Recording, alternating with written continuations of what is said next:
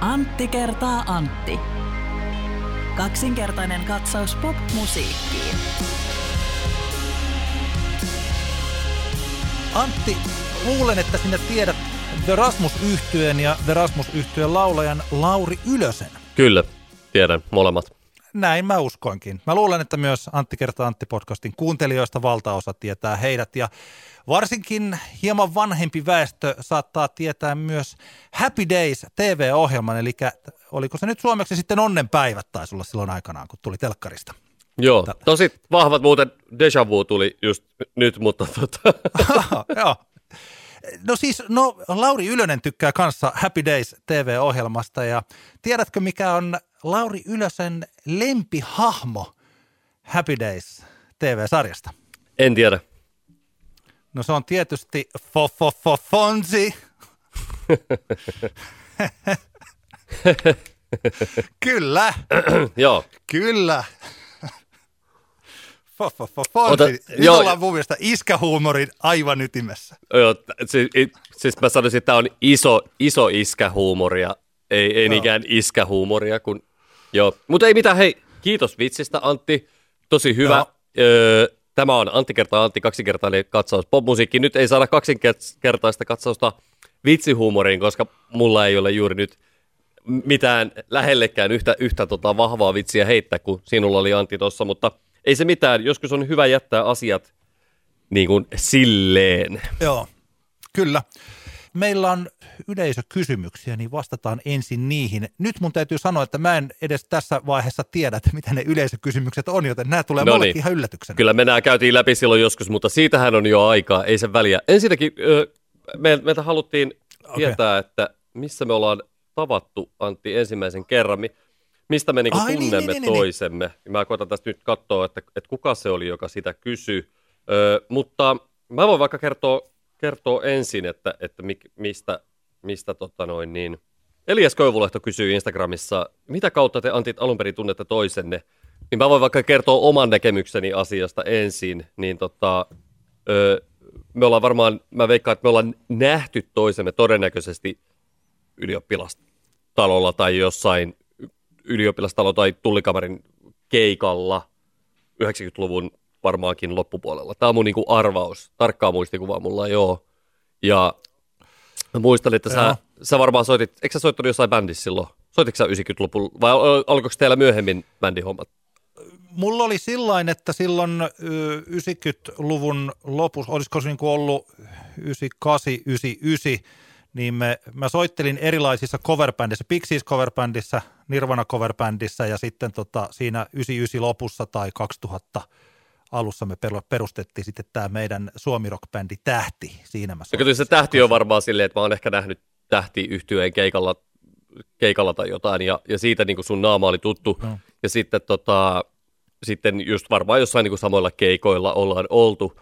Ja sittenhän ne, jotka ei tiedä, niin Anttihan oli niin sanotusti Elisa-mies. Kyllä, Elisan mainoksessa oli monta vuotta siinä.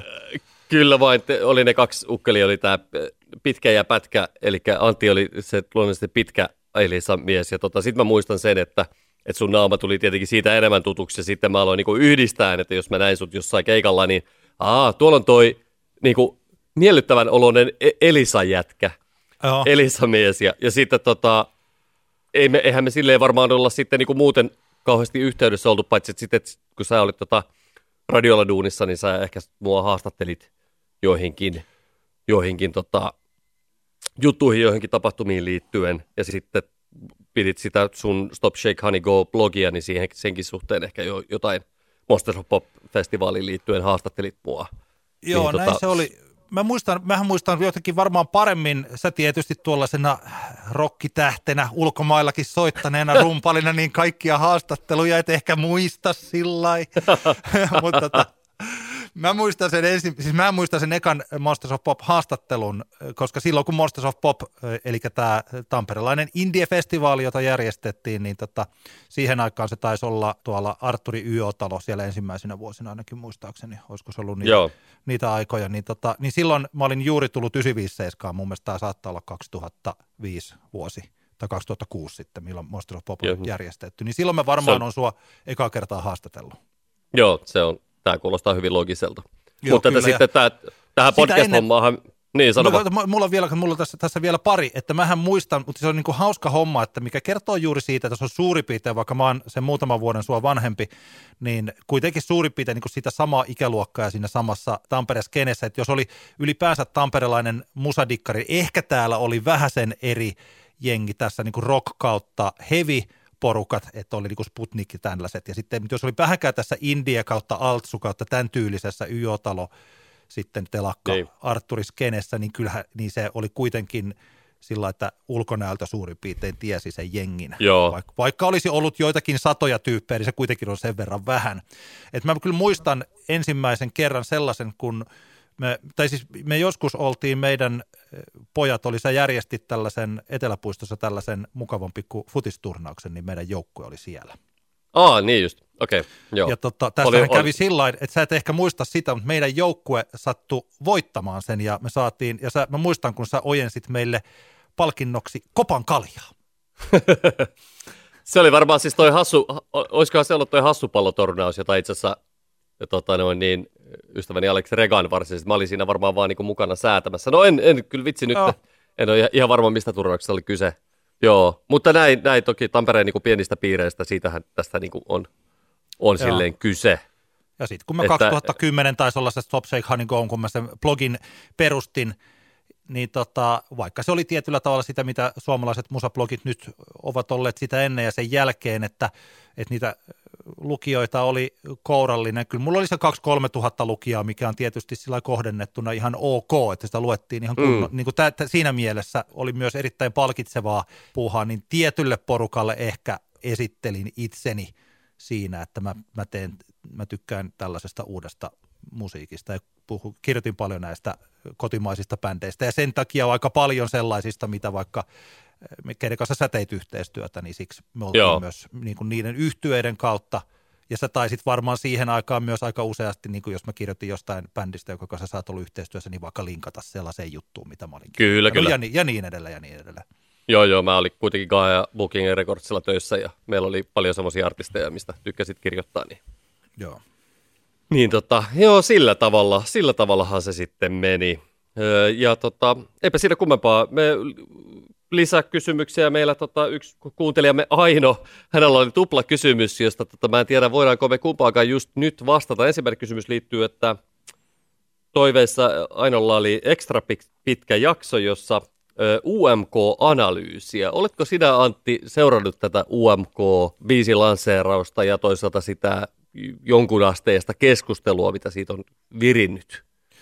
Keskustelua mä oon seurannut vähemmän. Mä olen kuunnellut ison osan noista biisestä, mutta nyt täytyy sanoa, että mulla on pari biisiä jäänyt sieltä välistä kuuntelematta. Joo. Ja joistakin biiseistä mä olen pitänyt erittäin paljon. Mä olin esimerkiksi, vaikka nyt tässä kun sitä muutaman kerran kuunnellut, niin ei se nyt ehkä ihan niin kovaa, kun mä tuossa hehkuttelin ekana aamuna, kun The Rasmuksen tämä Jezebel-kappale ilmestyi. Mutta mä esimerkiksi olin niin tosi tyytyväinen, että Rasmus oli niin pitkästä aikaa tehnyt sellaisen niin kuuntelukelpoisen biisin, mikä mä niin siis tällainen.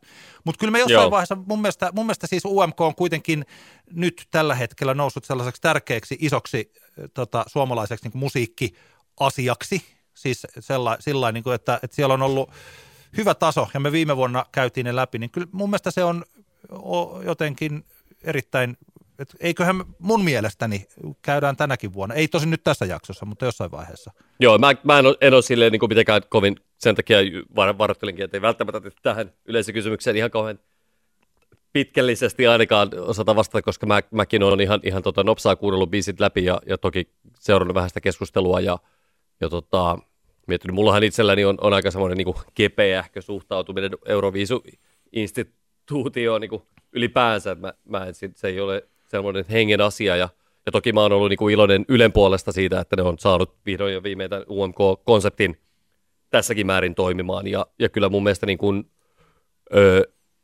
Tosi vähänhän, ainakaan mun niin kuin somekuplaan on päätynyt semmoista niin kuin naureskelua sille konseptille, mitä vielä joitain vuosia sitten silloin, kun vaikka Saara Aaltoa tai Darude sinne lähetettiin, niin sehän oli semmoinen vitsi se homma, että kyllähän niin kuin vaikka voidaan miettiä, että kuinka suuri merkitys sillä oikeasti on ja pistääkö levyyhtiöt niitä oikeasti potentiaalisimpia artisteja siihen skabaan mukaan, niin kuin ehkä jotkut haluavat tätä kyseenalaistaa tätä niin kuin kilpailumerkitystä, niin eihän se enää, niin siis, niin kuin, eihän se vitsi ole.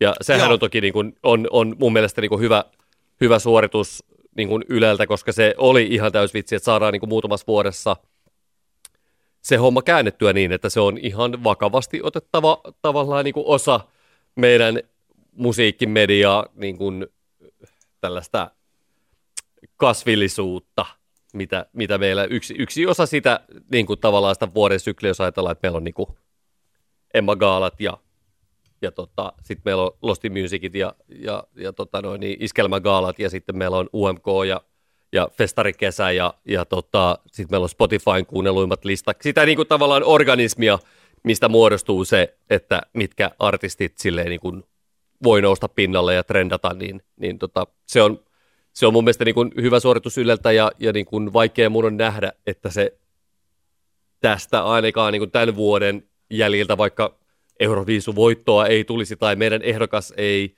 edes finaaliin pääsisi, niin vaikea nähdä, että se jotenkin tuosta laantuisi tämä meininki.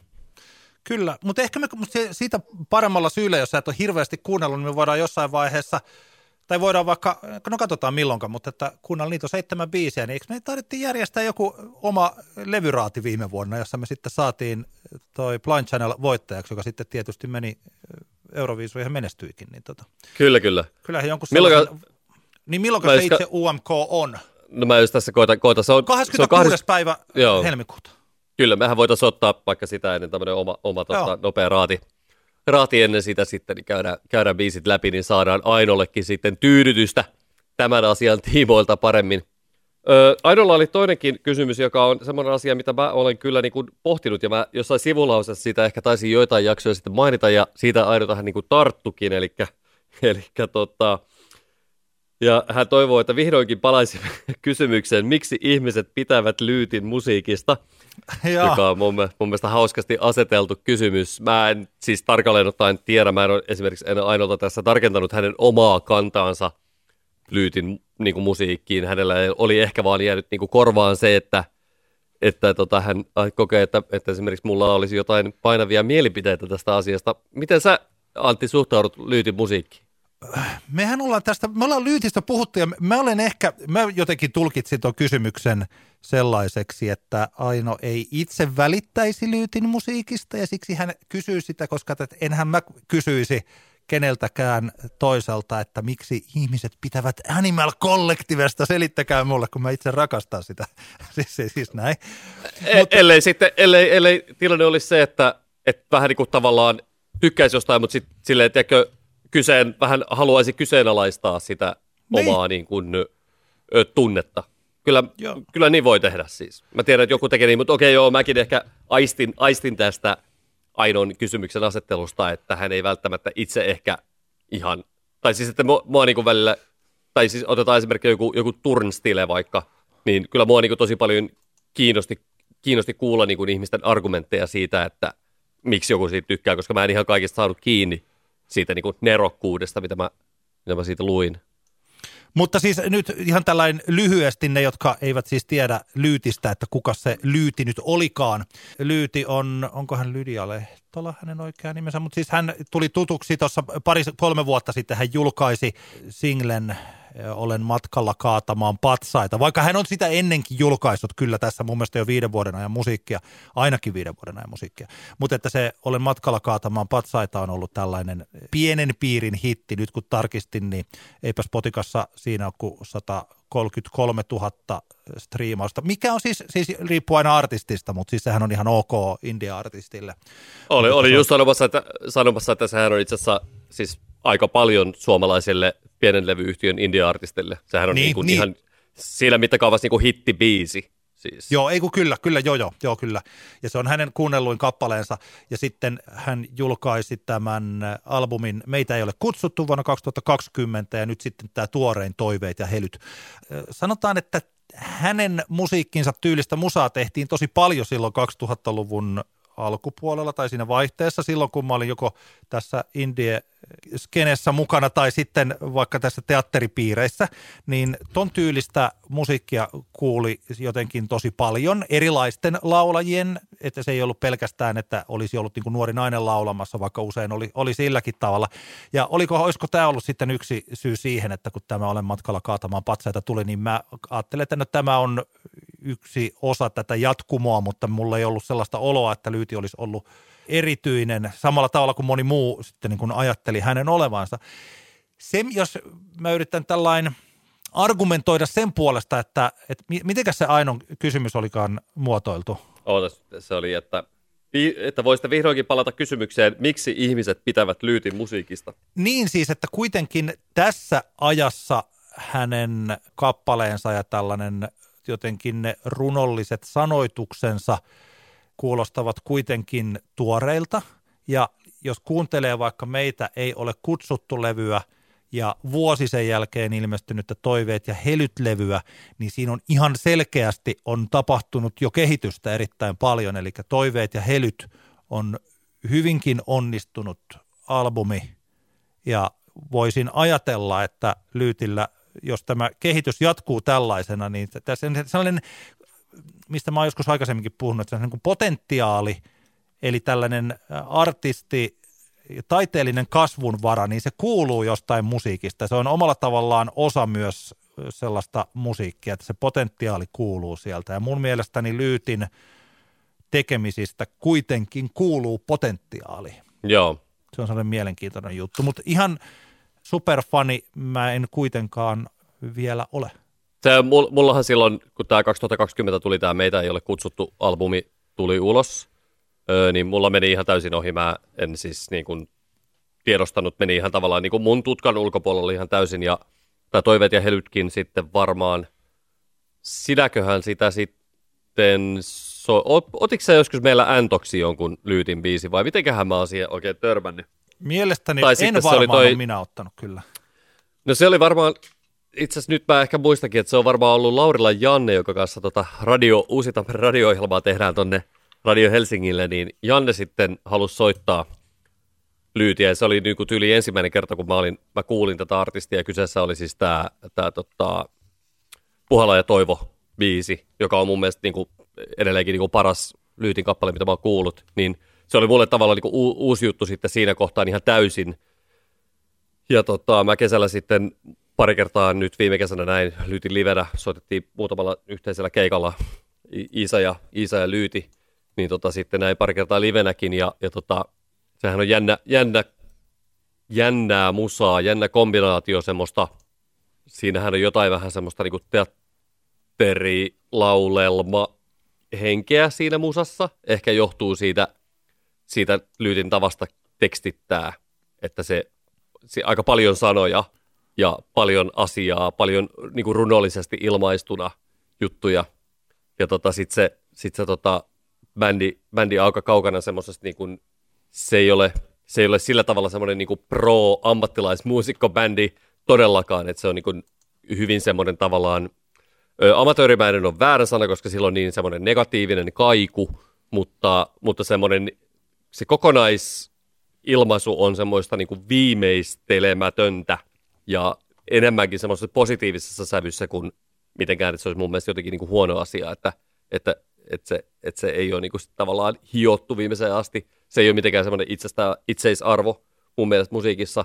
Mutta viitaten tuohon, että sä muistat sieltä 2000-luvun alusta vastaavan tyyppisiä artisteja, niin joo, mä muistan kanssa, mutta tietenkin se iso erohan on se, että eihän silloin 2000-luvun alussa tämmöisellä musalla niin kuin saleja loppuun myyty. Joo, you know. Eikä välttämättä oikeastaan edes levytetty. Nyt kun mä rupesin miettimään, että jos joku kysyisi multa, että no mitä ne levyt sitten on, niin mä mietin niin, että mitä niin. Ne levyt on, että tuliko sieltä mitään? Joo, ja ehkä niin kuin juttu onkin se, että tällaisia tavallaan niin kuin Lyytin tyyppisiä artisteja niin kuin aina ollut, mutta mä veikkaan, että ainoa kysymyskin liittyy, että miksi juuri nyt?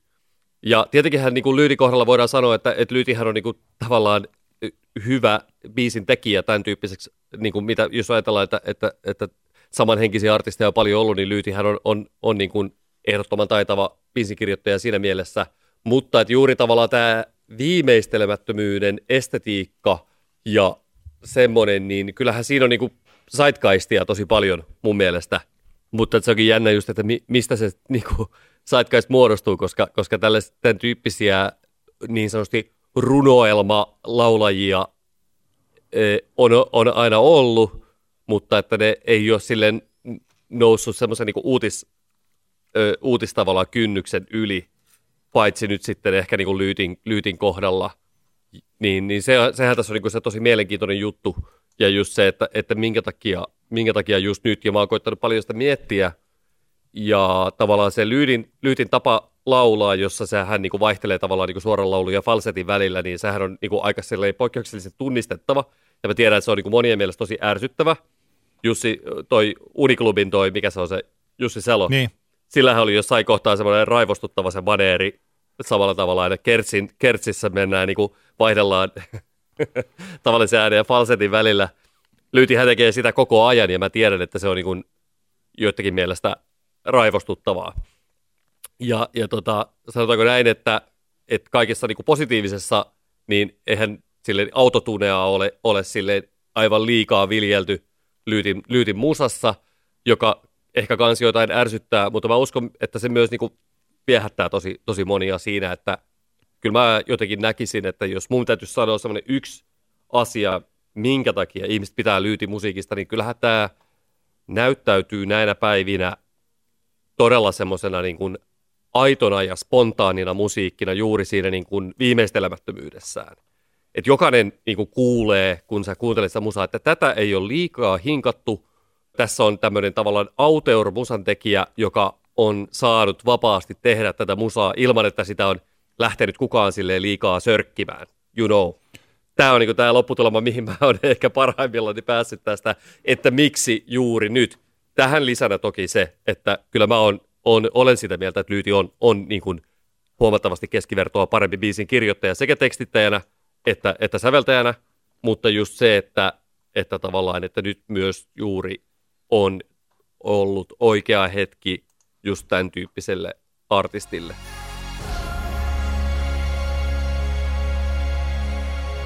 Ehkä me otetaan se Spotify nyt tähän. Ja siitä on puhuttu niin paljon ja siitä on kirjoitettu niin paljon, että mun mielestä ei jäädä tähän mitenkään ylipitkäksi aikaa vellomaan, ellei tässä nyt toisin käy. Joo. Mutta siis tällaisena lyhyenä recapinä, kauanko siitä nyt sitten on, siitä on joitakin kuukausia vai vuosi vai mitä siitä on, kun Spotify teki dealin James Joe Roganin kanssa.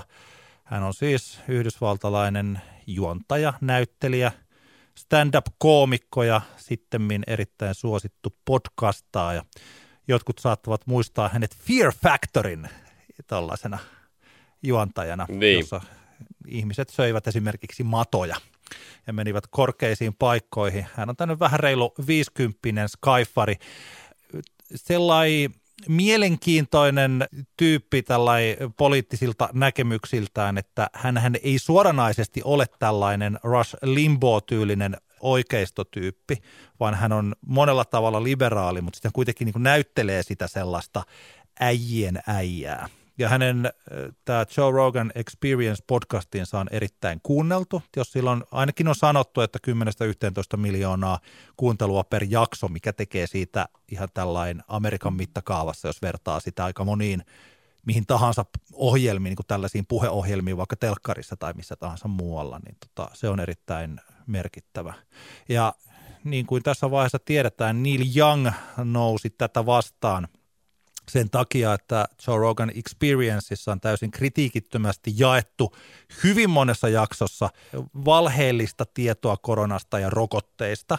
Ja vaikka niin, eli Roganilla on ollut siellä vieraita, jotka ovat ja, niin kuin tavallaan levittäneet valheellista tietoa ilman, että Rogan on millään tavalla kyseenalaistanut. Joo, sitä. Ja vielä, eiks näin? Juuri näin, ja vielä lisäksi oikeastaan niin kuin asiantuntija roolissa, eli että se olisi eri asia, jos hän haastattelee jotain puolivillasta rokkaria siellä ja sitten se rokkari hölisee jotain, niin silloin siinä mielessä se ei edes olisi tietyllä tavalla niin paha. Se voi olla myös haastattelutekniikka, ettei kyseenalaista haastattelijan valheita, että saa sen haastattelijan puhumaan lisää. Tämän kaikki, jotka tekee niin kuin työkseen haastatteluja, tietää, että se kritiikin iskeminen siihen haastattelun väliin saattaa tuhota sen haastattelun. Eli että jos siis tällainen vanhan liiton Truman Capote ja In Cold Blood, jos hän ei olisi henkilönä tutustunut näihin murhaajiin, niin hän ei olisi ikinä saanut ulos niin siitä vaikka siitä toisesta, joka sanoi sellainen kuuluisan lauseen, että he was a very nice man even when I slit his throat.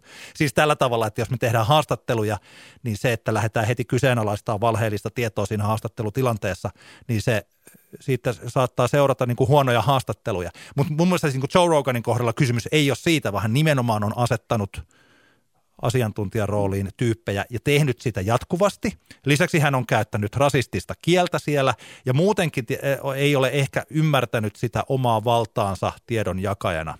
Ja niin, tai sitten on tiedostanut sen. Niin, on tiedostanut eikä ole. Ja tekee kaiken tietoisesti.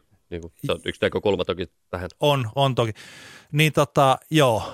Eli siis tämän tyylinen kaveri, joka ja sitten Neil Young, jolla tietysti henkilökohtaisesti ei ole Spotifyssa oikeastaan mitään kiinni, ja hän on sen oman kataloginsa $150 miljoonalla myynyt, eli että Neil Young taas on artistina siinä asemassa, että hän on pystynyt helposti nousemaan Joe Rogania vastaan. Hän ei ole niin kuin riippuvainen yhtään mistään taloudellisesti minkäänlaisesta kaupallisesta toimijasta, niin Neil Youngille tuli mitta täyteen ja hän sanoi, että hän lähtee Spotifysta, ja artistihan ei itse pysty tätä päätöstä välttämättä tekemään, kun se on sitten levyyhtiö tai joku, joka omistaa oikeudet, mutta Neil Youngin levyyhtiö antoi hänelle luvan ja hän sieltä lähti. Ja siitä on nyt seurannut paljon erilaisia asioita, mutta yksi kysymys niin kuin iso nyt tästä johdannosta tuli melkein sen mittainen, mitä mä kuvittelin, että tämä koko keskustelu olisi.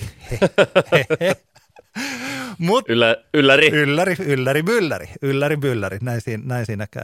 Mutta siis tällaiset tietyllä tavalla tämmöiset mun mielestäni ehkä meidän näkökulmasta ilmiselvät asiat, että mun mielestä siis tämä Joe Rogan hahmona on ollut aina jotenkin ällöttävä. Mä olen kuunnellut niitä podcasteja jonkun verran ja nähnyt sitten ne tietyllä tavalla ne hänen niin kuin best of -klipit pyörii tuolla sosiaalisen median niin kuin Insta- ja TikTok-riileissä koko ajan niin kuin tällä lailla. Kyllä. Ja se, että miten niin se tuntuu mun mielestä jotenkin semmoiselta, se on sellaista sisältöä, mitä mä en ole itse henkilökohtaisesti halunnut kuluttaa millään tavalla. Ja samaan aikaan sitten se, että kun Spotify on nimenomaisesti tällaiselle tyypille päättänyt maksaa rahaa samaan aikaan, kun koetaan, että Spotifyn, ja ei mitään koeta, siis niin kuin Spotifyn artisteille, varsinkin niille, jotka eivät ole siellä ravintoketju huipulla, jakamat rahat ovat sitten erittäin minimaalisia, niin siinä mielessä tämä niin kuin tuntuu siltä, kun Spotify on, ei nyt oikeastaan tuottanut, mutta vähintäänkin siis yksin oikeudella julkaissut tätä Joe Roganin materiaalia, niin tässä mielessä Spotify on kyllä myös vastuussa siitä, koska nimenomaisesti Spotify on yrityksenä halunnut Joe Roganin sisältöä pelkästään Spotify. Niin. Se tekee siitä, se nostaa sen niin kuin pelkän tällaisen alustan yläpuolelle. Kyllä. Ja. Mutta hei, mä sanon vielä, mulla haittaa tosi, mulla on silti muutamia asioita, jotka mua ärsyttää tässä keskustelussa, mutta mä annan myös sulle puheenvuoron, kun mä oon nyt itse hölissyt pelkästään. Eli mitä mieltä saat tästä koko keisistä? No ei, siis sanotaan kyllä ensinnäkin, että ne, jotka ehkä niin Spotify-toimintaa on seurannut viime vuosina, tietävät sen, että niin Spotify pyrkii podcast-alustaksi tosi vahvasti. Jos mä oon oikein tämän asian ymmärtänyt, heille on niin tosi tärkeää, että he saavat niin musiikin rinnalle munkinlaista audiosisältöä. Ja verrattuna muihin musiikin striimauspalveluihin, niin Spotify on ihan niin kuin täysin todella vahvasti lähtenyt niin kuin podcast-sisältöjä hakemaan. Ja tietenkin siinä mielessä se, että Joe Roganin podcast, joka on ehkä maailman kuunnelluimpia podcasteja, niin se on siellä Spotifylla, se on hirvittävän tärkeä asia siellä. Senhän takia se on se, niin kuin mikä ensisijaisesti selittää sen, että okei, voidaan ivallisesti ajatella, että onko se kuinka realistinen ajatus Neil Youngilta, että Spotify olisi lähtenyt Joe Roganin podcastin sieltä poistamaan ennemmin kuin poistaa Neil Youngin musan, niin tietenkään Spotify ei poista Joe Roganin podcastia sieltä sen takia, koska se on sen, todennäköisesti se on juuri se niin kuin, heidän niin bisnesmallin niin kuin, ytimessä se, että siellä on tuommoinen mega suosittu podcast, joka vielä on riittävän raflaava, että sitä ihmiset niin kuin, keskustelee siitä ja kuuntelee sitä. Tokkopa on Joe Roganin podcastin kuuntelumäärät vähentyneet tämän kohun jäljiltä. Joo, samaa mieltä. Tietysti nythän hän oli sitten ilmeisesti, ainakin se uutisoitiin, että Joe Rogan poisti itse yli 70 jaksoa liittyen tosiaan juuri tästä. Siellä oli varmaan käsittääkseni näitä COVID-valhejaksoja ei poistettu, mutta rasistista kieltä, niin kuin ne jaksot, joissa oli rasistista kieltä, niin ne taas sieltä poistettiin. Okei, joo. Eli tällaisia, ja siis nythän tässä Spotify on sitten lopulta niin kuin monella tavalla taipunut, ja Spotifyn perustaja ja omistaja Daniel Ek on lähettänyt työntekijöille sähköpostiin, jossa tosiaan niin kuin pyytää anteeksi ja tällainen, että tietyllä tavalla Spotify nyt tässä vaiheessa myös on reagoinut tähän asiaan. Niin. Mutta muutama tämmöinen asia, jotka mä jotenkin koen semmoiseksi ehkä tarpeelliseksi sanoa sillain.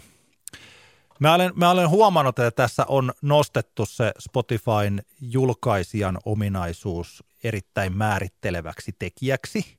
Ja mä jotenkin koen, että se mun mielestä se on varmaan ollut se, mikä mä oon pikkasen jotenkin häirinyt tässä. Niin paljon kuin mä en pidä Joe Roganista ja niin paljon kuin mekin ollaan puhuttu vaikka tästä niin kuin tulonjaon pienuudesta ja tietyllä tavalla sellaista epäreiluudesta, miten se menee se että kuinka vähän ihmiset nyt ylipäänsä saa rahaa siitä, että että yleisö kuuntelee sitä musiikkia. Siis tällaiset asiat jotenkin aika selviä ehkä. Niin mun mielestä se, että Spotify on nyt julkaissut juuri tätä Joe Roganin podcastia, niin se on ihan pieni pisara tässä kaikessa disinformaation levittämisessä. Ja vaikka tässä nyt ehkä hieman syyllistyn tällaiseen whataboudismiin, jossa sanotaan, että no mitä sitten YouTube ja mitä sitten Facebook ja mitä sitten Donald Trump Twitterissä ja siis tällä lailla. Että kun nehän on vaan alustoja ja sitten lallalallalaa, niin tilannehan on siis se, että näissä tällaisissa niin sanotusti isojen poikien alustoissa tai isojen tyttöjen, tai ne olla poikien alusta ja pahaa pelkää, niin Google ja Facebook, niin siis se sisällön määrä, mitä sinne kaikki ihmiset, niin kuin mekin tuotamme, ja sitten yhdistettynä siihen, mitä se algoritmi jakaa niitä sisältöjä eteenpäin, niin se algoritmi, niin kuin vaikka YouTubessa, niin siellä on erityisesti suosittu tällaista äärimielipiteitä ja erityisesti oikeistoa ja alt-rightia. Ja samalla tavalla vaikka Facebookissa, vaikka siellä ei ole eksklusiivisesti tällaista Joe Roganin tyylistä tyyppiä ostettu sinne sitä sisältöä tuottamaan, niin siellä on sitten saattaa olla miljoonia hänen kaltaisiaan ja Facebook sitten siitä materiaalista kuitenkin sillä algoritmillaan tarjoilee sitä kaikille muille. Eli omalla tavallaan siis tämä näiden isojen alustojen robotiikka toimii sillä lailla, että ne ovat paljon enemmän jopa vastuussa siitä sisällöstä mun mielestäni kuin Spotify, joka ihan suorilta on vain niin ostanut yhden tollaisen tyypin sinne. Ja tuntuu siltä, että monet ihmiset on kokenut, että Spotify on nyt sellainen, josta pitää lähteä pois ja kukin saa tehdä oman kuluttajapäätöksen millä tahansa perusteella haluaa. Sehän on siis jokaisen ominaisuus. Ja mä en tiedä, en mä ole oikea ihminen niin kuin puolustamaan Spotifyta missään, että jääkää nyt sinne. Mutta että jotenkin, että se Spotify koetaan nyt tässä hirveän jotenkin tosi ongelmaksi samaan aikaan, kun YouTubea ei koeta ongelmaksi, niin mun mielestä siinä ei ole järkeä. Ja kun se jotenkin tiedetään että jos joku on vaikka Facebookissa, sähän olet lähtenyt, Antti, Facebookista pois, niin omalla tavallaan, että sä olet myös, jotenkin voisi ajatella, että jos sä haluat lähteä Spotifysta pois, niin okei, se on loogista, että ei halua olla tällaisten niin kuin isojen korporaatioiden sisällöntuottajana täällä, tai niin kuin siis tällä tavalla. Joo, siis käytän siis esimerkiksi Instagramia kyllä ja Facebookin Messengeriä, että en mä itseäni lähde tässä mitenkään pyhimykseksi, nimenomaan, mutta mä ymmärrän ton näkökulman ja niin poispäin, mutta kyllähän tästä, ja edelleenkin puhun ihan omasta puolestani, enkä voi niin tässä lähteä miksikään niin suuremman porukan äänitorveksi asian tiimoilta, mutta mun mielestä jotenkin ehkä siinä mielessä toi avistuksen verran ehkä ei toimi toi vertaus on se, että Spotify kuitenkin se tavallaan se palvelu, minkä kautta kuunnellaan musiikkia, ja kaikki ihmiset on tiennyt, tai ne ihmiset, jotka lukee uutisia, niin tiennyt, että Spotify maksaa todella huonosti artisteille, ja siinä on niinku semmoinen iso ongelma, ja niinku esimerkiksi Fodal Recordsin Sami Sämpäkkilä tuossa julkaisi omassa somessaan, se oli tehnyt esimerkiksi näin niinku levyyhtiö-sedän näkökulmasta tämmöisen vertailun suoratoistopalveluista, niin Spotify oli siellä niinku viimeisessä kolmanneksessa sen suhteen, paljonko Spotify sitten tilittää levyyhtiöille, artisteille soitoista, niin musta tuntuu, että jotenkin tässä tilanteessa nyt tämä Joe Rogan-kuvio ja se tavallaan se vastuuttomuuden läpinäkyvyys ehkä siinä, tai se kuinka niinku ilmeistä se on, että Spotify hyötyy siitä, että heillä on tuommoinen noinkin niinku raflaavaa sisältöä oleva supersuosittu podcast, niin se on ehkä se, mikä tässä niinku jossain määrin on kamelin selkää katkaissut. Kamelin selkähän ei ole siis millään tavalla katkennut vielä, koska siellä on aika hyvää damage controllia tehty, ja niin kuin säkin mulle tänään linkkasit, niin yhden maailman kuuluisimmista urheilustadioneista, eli Barcelonan Camp Nou jalkapallostadionin nimihän tulee vasta tulevaisuudessa olemaan Camp Nou Spotify, joka joo, musta tuntuu ihan... Hyvä klangi, eiks vaan?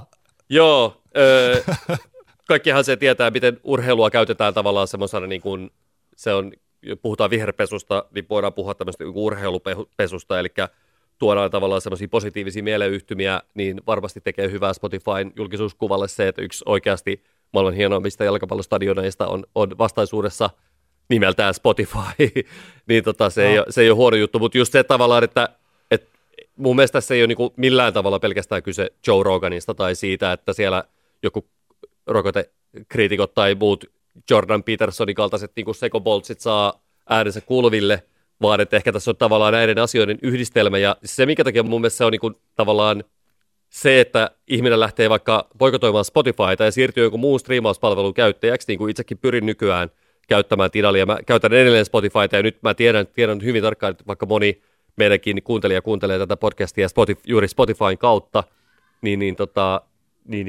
mä meinaan vaan, että musta sä et voi niinku ehkä verrata Spotifyn niin sanotusti boikotoimista esimerkiksi YouTuben tai Facebookin boikotoimiseen, koska niillähän ei käytännössä niille palveluille ei suoranaisia vaihtoehtoja ole olemassa ja tällä hetkellä, ja jotka toimisi niinku täysin samalla periaatteella. Ja sitten toisaalta myös se, että niistähän ei suoranaisesti ihminen niinku maksa rahaa. Mä ymmärrän totta kai se, että sä kuuntelet mainoksia, niin sehän on niinku monesti kalliimpi hinta kuin se, että sä maksat jotain pientä kuukausimaksua, mutta tavallaan sen takia tämä mun mielestä vertaus ei toimi niin kuin yksi yhteen.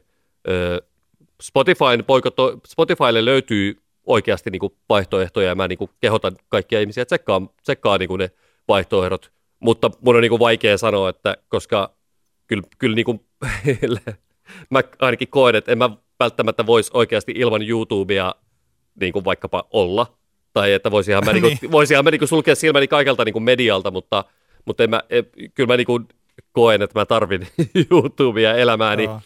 Spotifyta mä en tarvi elämääni. Okay. Mä sanon tähän väliin, että sä olet aivan, mulla itse asiassa omasta räntistä, tai mä ei toi nyt ehkä räntti ollut, mutta siis että, ja oli toi on, siis sä olet aivan ytimessä, että omalla tavallaan siis toi on myös niin kuin sataa juuri YouTuben tai Facebookin laariin, että kuinka vaikeaa sieltä on lähteä. Okei, no Facebook ehkä on siinä mielessä huono, että tosi moni on sieltä lähtenyt, ellei ole tällainen niin kuin keski-ikäinen niin kuin minä. Että mun kaverit on siellä, että siellä on suurin piirtein 50 ihmistä, joka kanssa vähän kommunikoi. Ja jos mä saisin siirrettyä se koko jengin johonkin muuhun palveluun, niin mä mielelläni siirtäisin suurin piirtein se 50 tyyppiä. Ja sitten me siellä niin juteltaisiin keski-ikäisen älykkäästi jostain TV-sarjoista. Siis sillä lailla, että se olisi mulle ihan ok.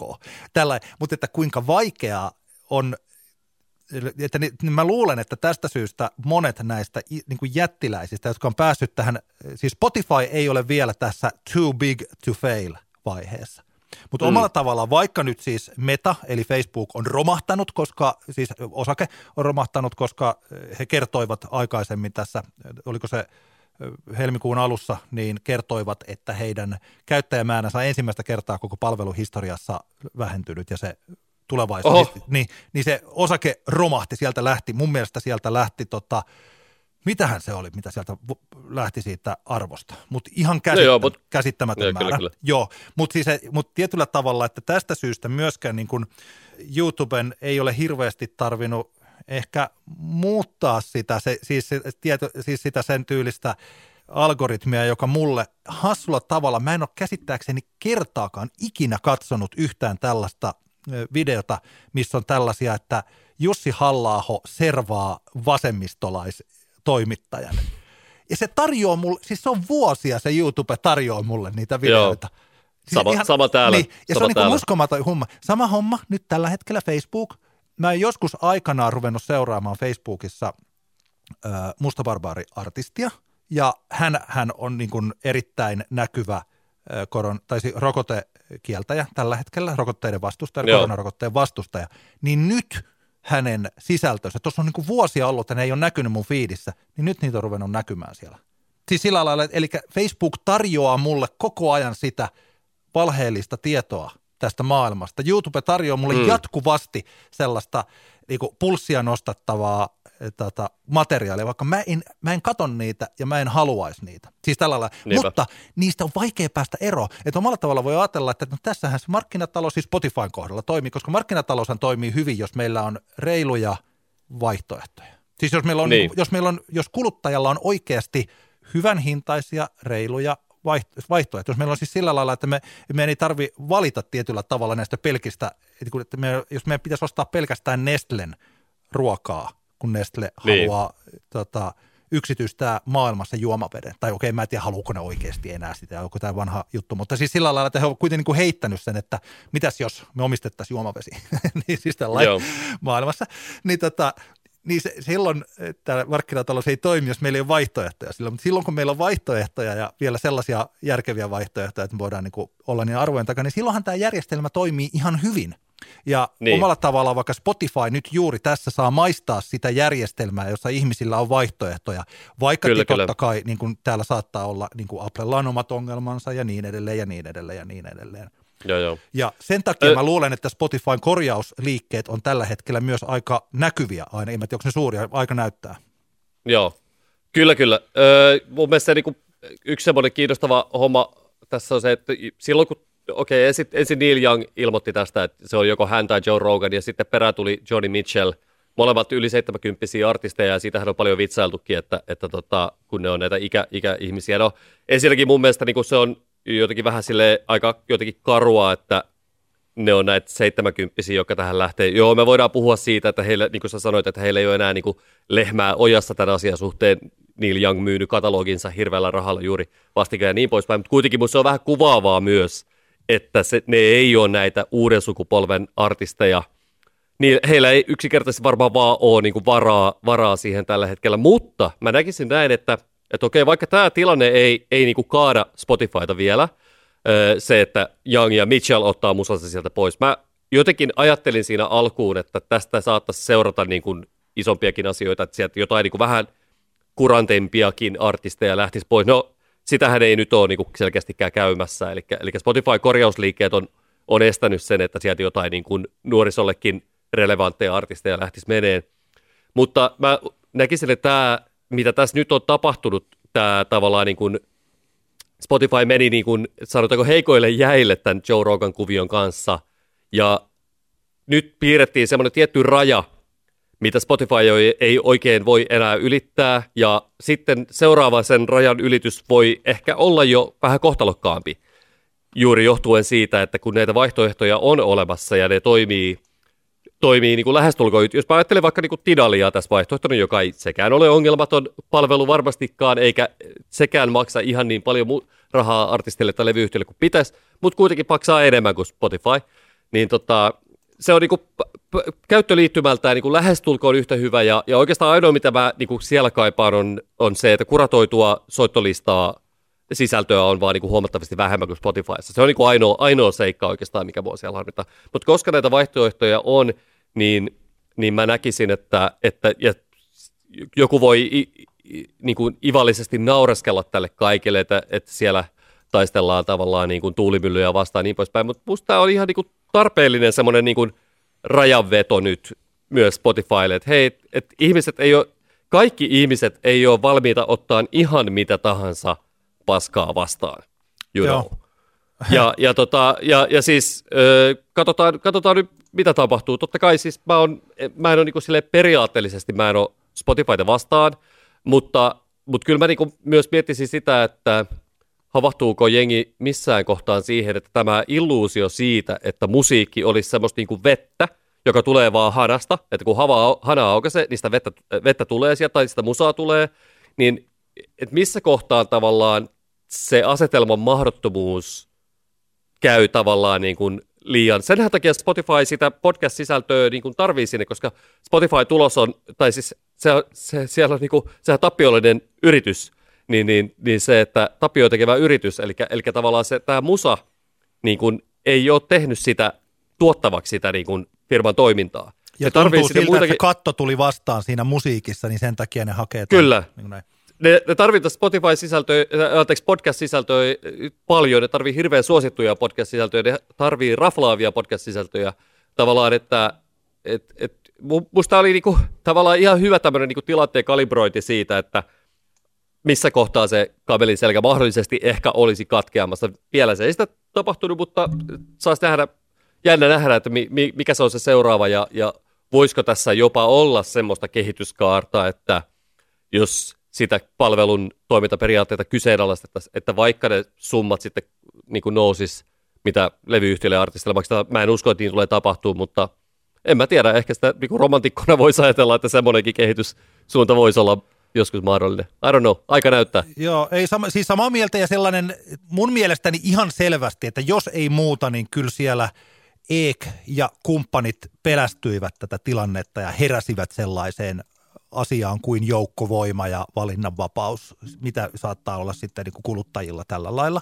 Että se on ehdottomasti hyvä juttu, mutta se on tosiaan tämä tällainen, että mihinkä sitä nyt sitten menee, että en mä nyt, no joo, itse asiassa en tiedä tarviiko näin pitkälle ajattelussa mennä, mutta että vaikka Tidalinhan omistaa nykyään Jack Dorsey, joka on siis joka sitten taas on erittäin innokas Bitcoin-sijoittaja ja on esimerkiksi sanonut, että tehnyt ennusteen, että dollari on muuttamassa Bitcoin. Ja niin kuin me tiedetään, niin Bitcoin on taas vaikkapa ilmastonmuutokselle kammottava raha. Kyllä. Sen takia, että yksi transaktio kuluttaa hirveästi laskentatehoa ja se louhinta kuluttaa hirveästi laskentatehoa, että puhutaan tässä niin kuin valtion energian käytöstä, mitä se Bitcoin ottaa. Että jos mä menen, että haluanko mä nyt sitten tunkea rahani tyypille, että jos mä, täällä on myös tällaista ilmastodenialistista puhetta ollut Joe Roganilla, jos mä sen takia hylkään Spotify ja lähden Tidaliin, jossa on Bitcoin-tyyppi, niin menenkö mä ojasta allikkoon? Ja siis niin edelleen ja niin edelleen. Siis sillä, niin kuin tällainen, että se ei ole helppoa aina tällaisessa kuohussa katsoa, että no mikä nyt olisi sitten se kaikista vastuullisin päätös, minkä minä yksittäisenä kuluttajana saan tehdä. Siis kuten mä vielä toistan, että kukin saa tehdä ihan just sellaisia kulutuspäätöksiä, mitä haluaa, jos ne niin kuin on suurin piirtein laillisia. Toki huonosta mausta ja huonosta päätöksistäkin voi sitten huomautella. Mä voin muuten yhden vielä sanoa, taisi pitänyt sanoa heti tuohon alkuun, mutta että se, että miksi Spotify otti Joe Roganin, niin mä luulen, että siihen on olemassa ihan selkeä esikuva vuodelta 2005, ja se on silloin, kun tällainen satelliittiradio Sirius XM osti sen ajan, ja yhä taitaa olla niin kuin kaikkien aikojen suosituin radiojuontaja, eli Howard Stern, ja osti Howard Stern Shown sinne Siriukselle. Ja Sirius oli tällainen radio, missä siihen tarvittiin se oma radio vastaanotin, että sitä pystyy kuuntelemaan, ja se, että tällainen radio vastaanotin ylipäänsä sellainen järjestelmä luodaan, niin sehän vaatii nimenomaan niin kuin valtavan jonkun ei kukaan ei mitään musiikkia varten edes tuohon aikaan ostanut ihan omaa radiovastaanotinta, kun FM:iä oli vaikka kuinka paljon. Mutta Howard Stern sinne meni ja nämä Siriuksen asettamat tavoitteet toteutuivat ja siis sillä lailla. Mutta se on tietyllä tavalla eri asiat. Siellä Siriuksessa ei ollut jo sangen tyytymättömiä, niin kuin miljoonia sangen tyytymättömiä muusikoita, eikä Neil Youngia. Niinpä Howard Stern pystyttiin ottaa sinne Siriukseen ja se veti sinne hirveän määrän ihmisiä. Suurin piirtein varmaan, vaikka Howard Stern vaikuttaa mun mielestä huomattavan paljon älykkäämmältä radion ja niin kuin viihteen tekijältä, vaikka hänellä on ollut omat erittäin niin kuin kyseenalaiset kommenttinsa. Ja nimenomaan varsinkin tämä 80-luvun rasismi on niin kuin aika niin kuin synkkää. Mutta siis sillain, niin että mä luulen, että se Spotifyn jotenkin tämä, se ajatus on ollut se, että tällä tavalla me juuri saadaan uutta yleisöä tänne meille. Mutta aika on toinen ja se media on toinen ja nyt he tietyllä tavalla saavat maksaa siitä. Että se, että mitä tapahtuu Spotifyn osakkeille, tuossa on niin oltu, jotkut on ollut erittäin onnellisia, että se on pudonnut. Se on ollut tässä putoamassa joka tapauksessa jo viime vuoden jostain niin kuin siis sillä, että katsotaan nyt tämä osakemarkkinoita ja tällaisia, niitä kansi miettiä vähän pidemmällä aikavälillä. Kyllä, kyllä. Joo, mutta tällaisia, mä olen tällä hetkellä vielä, niin kuin mun loppukaneettiin on tällä hetkellä mä vielä nyt maksan Spotifyn kuukausimaksua, niin syitä on kaksi. Toinen on se, että mun ainotyttärelläni on niin paljon omia soittiksia siellä, ja että ei vaikka me pystyn soittalistat siirtämään Tidaliin tai johonkin muu Apple Musiciin helposti, se on mahdollista. Mutta se toinen on se, että mä huomannut, että tässä on muutamia suomalaisia indie-toimijoita, jotka ovat sanoneet, että älkää, jos te niin kuin viittitte, niin älkää niin hirveästi lähtekö sieltä, että meidän koko niin kuin markkinointisysteemi toimii sen kautta, ja meillä on niin kuin Spotify on ainoa, niin kuin sä tuossa mainitsit, ainoa striimauspalvelu, jossa on suomalainen kuratoija, joka oikeasti niin kuin ajattelee suomalaista musiikkia ja siis tekee sillä lailla, että tämä Suomi, että Spotify kuitenkin siellä, että vaikka siellä on Joe Rogan ja vaikka tämä on nyt ollut niin kuin hirveä plunderi niiltä, niin siellä on kuitenkin niin kuin vastapainona on tällaisia puolia, jotka tukee sitten tällaista suomalaista indimusaa. Että jos se Spotify loppuisi, niin että näillä artisteilla on edes jonkinlainen rakenne tällä hetkellä olemassa. Mm. Niin tällaiset kommentit, joista mä niin kuin henkilökohtaisesti en osaa sanoa juuta ja jaata, että kuka on sitten mitäkin mieltä ja mikä on yleinen konsensus. Mutta on nyt ainakin vielä saanut mut pysymään Spotifyssa, mutta että minkäänlaista muuta sitoumusta, mulla ei niin kuin henkistä sitoumusta kyllä siihen yritykseen ja palveluun ole. Niin, ja jokaisella meillähän on niin kuin tavallaan ne omat, tiedätkö, asiat. Joku raja ylittyy jossain kohtaa, jonka jälkeen ei vaan niin kuin pysty sitä palvelua käyttämään. Mutta just se, mä en tarkoita, että sä niin kuin missään nimessä esimerkiksi naureskelisit niille, jotka on lähtenyt vaikka poikotoimaan Spotifyta, mutta että musta se on ihan, niin kuin, musta se on ihan, mun mielestä on ihan validia poikotoida Spotifyta. On perusteluita, niin kuin sulla äsken tuossa, miksi pysyä Spotify-käyttäjänä, tai niin kuin itselläkin, mä myöskin maksan sitä kuukausimaksua tällä hetkellä vielä, niin niin. Mielenkiintoinen asia, mielenkiintoinen kysymys, joka varmasti kehittyy tässä lähiaikoina. Meidän piti puhua vielä vanhasta ja uudesta musiikista ja siitä, kuinka katalogimusiikki jyrää tällä hetkellä ja uuden musiikin vetovoima, markkinaosuudet ja sen sellaiset putoavat ja putoavat. Nyt tämä on totta myös Suomessa niin kuin ulkomailla. Mutta nyt me ollaan puhuttu jo niin pitkään, että tämä piti olla jo viime jaksossa ja tämä piti olla tässä jaksossa. Ja heitetään nyt tämä nyt sitten vielä seuraavaan jaksoon, koska tämä on kuitenkin sellainen asia, että vaikka tämä on nyt ollut tässä ajankohtana ja tästä on keskusteltu, niin ei tämä ole mihinkään menossa. Niin eiköhän tämä nyt vielä jaksa odottaa. Kyllä, kyllä. Ja näin ollen ajattelin, että hypätkäämme sitten Älä nuku tämän ohi -osioon. Sulla on ollut paljon enemmän näitä kuin mitä mulla on, niin mä voin nyt sitten ottaa ehkä omani tähän kärkeen. Anna mennä. Minähän siis olen niin kuin tuossa meidän Best of 2021 jaksossa mainitsin, niin minä viime vuonna kuuntelin ehkä enemmän Animal Collectivea kuin mitä mä oon kuunnellut ikinä. Ja erityisesti Animal Collective vuoden 2005 albumia Feels.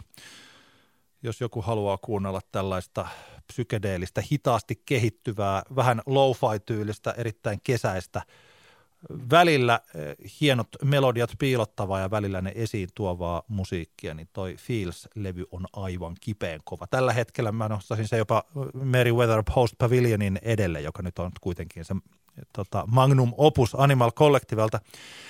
No Animal Collectivelta ilmestyi juuri uusi albumi. Sen nimi on A Time Skiffs. Ja Animal Collective, joka on siis tuolta 2000-luvun alusta tehnyt näitä psykedeellisiä indie-levyjä, niin kuuluu vähän siihen samaan tyyliseen ryhmään kuin vaikka miten mä lasken Radioheadin tai sen sellaiset, että vallankumous on jo tehty jos sellainen vallankumous on, jos sitä edes on tehty, niin se on tehty. Ja tällaiselta yhtyeeltä ei välttämättä odota enää mitään sellaisia suuria. Ja tämäkin on mun mielestä sellainen levy, että jos on fani, niin sitten tämä kuulostaa tosi hyvältä sellaiselle. Ja sitten taas, jos ei Animal Collectivesta välitä, niin tämä levy ei välttämättä ole sellainen suunnanmuutos, joka vetäisi sitten ihmisiä sinne siihen yhtyeeseen. Mun mielestä on erittäin onnistunut. Tässä on mahtava pehmeä soundi ja sellaisia Animal Collective-maisia stemmalauluja joissain biiseissä, niin kuin tässä mun suosikkikappaleessakin, myös singlenä ja videona julkaistussa Strung with Everything -biisissä, että siinä mennään tällaisiin niin kuin Beach Boys-maisiin stemmoihin siinä kappaleessa, ja se kehittyy ihan todella hienosti. Ei ehkä sillä lailla, että se jotenkin kasvaisi sovituksellisesti, vaan se ehkä tämmöisen jotenkin ehkä teemallisesti se nousee jotenkin tosiaan. Siinä on hienon tällainen kuin runolliset sanat siinä niin sanotussa biisin parhaassa kohdassa, jossa lauletaan, että let's stay tonight you and me, we'll watch the sky fall into pieces and for a moment imagine strings holding the trees from falling down. Upea biisi, hyvä bändi. Pidän tuosta kappaleesta ja levystä paljon. Mä oon iloinen, Antti, mä oon iloinen sun puolesta, että Animal Collective on tehnyt uuden levyn. Se on hyvä juttu. Joo, joo, anna tulla. Sulla on selkeästi, sä heitit, että sä voisit jossain vaiheessa sanoa muutaman valitun sanan Animal Collectivesta, niin tämän minun hehkuttelun jälkeen vastapainoksi vähän kylmää, vähän kuumaa. Ei kun siis lähinnä vaan siis, mä en ole ikinä, Animal Collectivella ei ole ollut roolia elämässäni, niin mä en silleen voi niin kuin, tiedätkö, mä en voi olla kauhean niin kuin innoissani tästä julkaisusta. Mutta olen iloinen sinun puolestasi, koska tiedän, että olet fani, saat elämääsi paljon hyviä asioita uuden Animal Collectiven levyn myötä, etenkin kun selkeästi pidät siitä, niin sen takia olen iloinen siitä, että tämä levy on tullut. Lupaan yrittää kuunnella kyseisen albumin läpi. Kuuntele toi yksi biisi ja anna minun kanssani sellainen telepaattinen pyyntö tuonne, mitenkäs se muuten olikaan toi Animal Collective? Ei, kun mä rupesin miettimään, että mitenkäs se, oliko se Animal Collective ollut, koska mä en ole nähnyt Animal Collectivea ikinä livenä ja rupesin miettimään, että olisiko siinä sellainen Flow Festival 2022 mahdollisuus, mutta niin. Ei sellaista, kyllähän joskus aikanaan on ollut Sirkuksessa Animal Collective esiinty, mutta siitäkin on 10 vuotta. Mä vähän pelkään kyllä vaan, että täytyy ehkä silleen topputella tai että ei kannata ihan liikaa toivoa vielä, että mitään meganimiä ensi kesänä festareilla nähdään, että sen verran taitaa kuitenkin joutuvat festarit panttailemaan koronatilanteen kanssa, joka ei todellakaan ole vielä ohi, että en ehkä pidättäisi hengitystä, niin, mutta hei, 2023. Ehkä silloin. Se on Antti Granlundin ja Animal Collectiven, niin kuin, tiedätkö, kädet menevät yhteen. Joo, ja se saattaa olla. Ne nousevat kohti ilmaa. Saattaa olla siis sellainen bändi, joka nimenomaisesti täällä Suomessa ei kuitenkaan ole niin suosittu, että onko se sellainen, kuinka monelle se on niin kuin hintansa väärti. Minulle se olisi kyllä. Kyllä.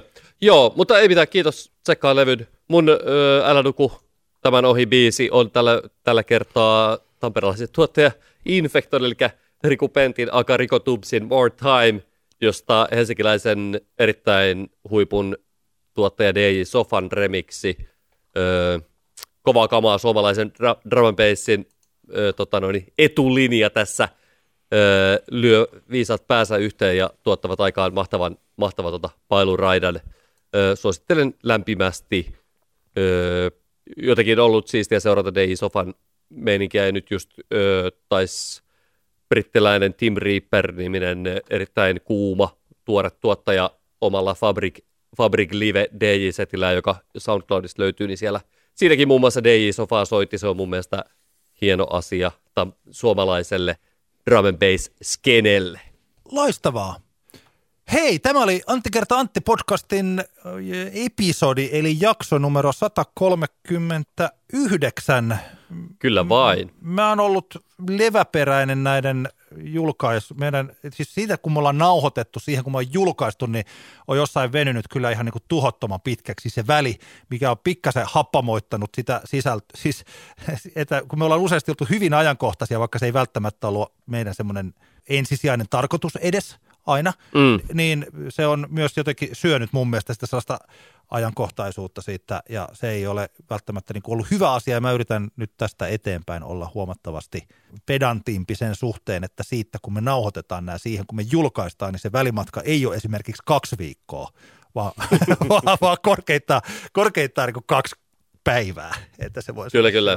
Nyt tässä on ollut meidän molempien perheissä, on ollut korona, ja mulla on ollut tosi paljon tällaisia tiettyjä työhön liittyviä kirjoitushommia, isoja projekteja, jotka nyt on takana, että ehkä tässä pikkuhiljaa päästään niin kuin sellaiseen niin kuin normaalimpaan flowhun myös tässä julkaisutahdissa. Olkaamme armollisia itsellemme. Kyllä. Hei, kiitoksia kuuntelusta. Meille voi laittaa kysymyksiä erilaisia, sekä vakavia että ei niin vakavia, semmoisia, mitä ylipäänsä haluaa, että keskustelemme. Niin me otamme niitä aina tilanteen niin vaatiessa käsittelyyn. Kiitoksia kuuntelusta. Kiitos paljon. Ei kummempaa. Eli kiitos minunkin puolestani ja palataan asiaan mahdollisimman pian. Hei hei! Yes, moikka!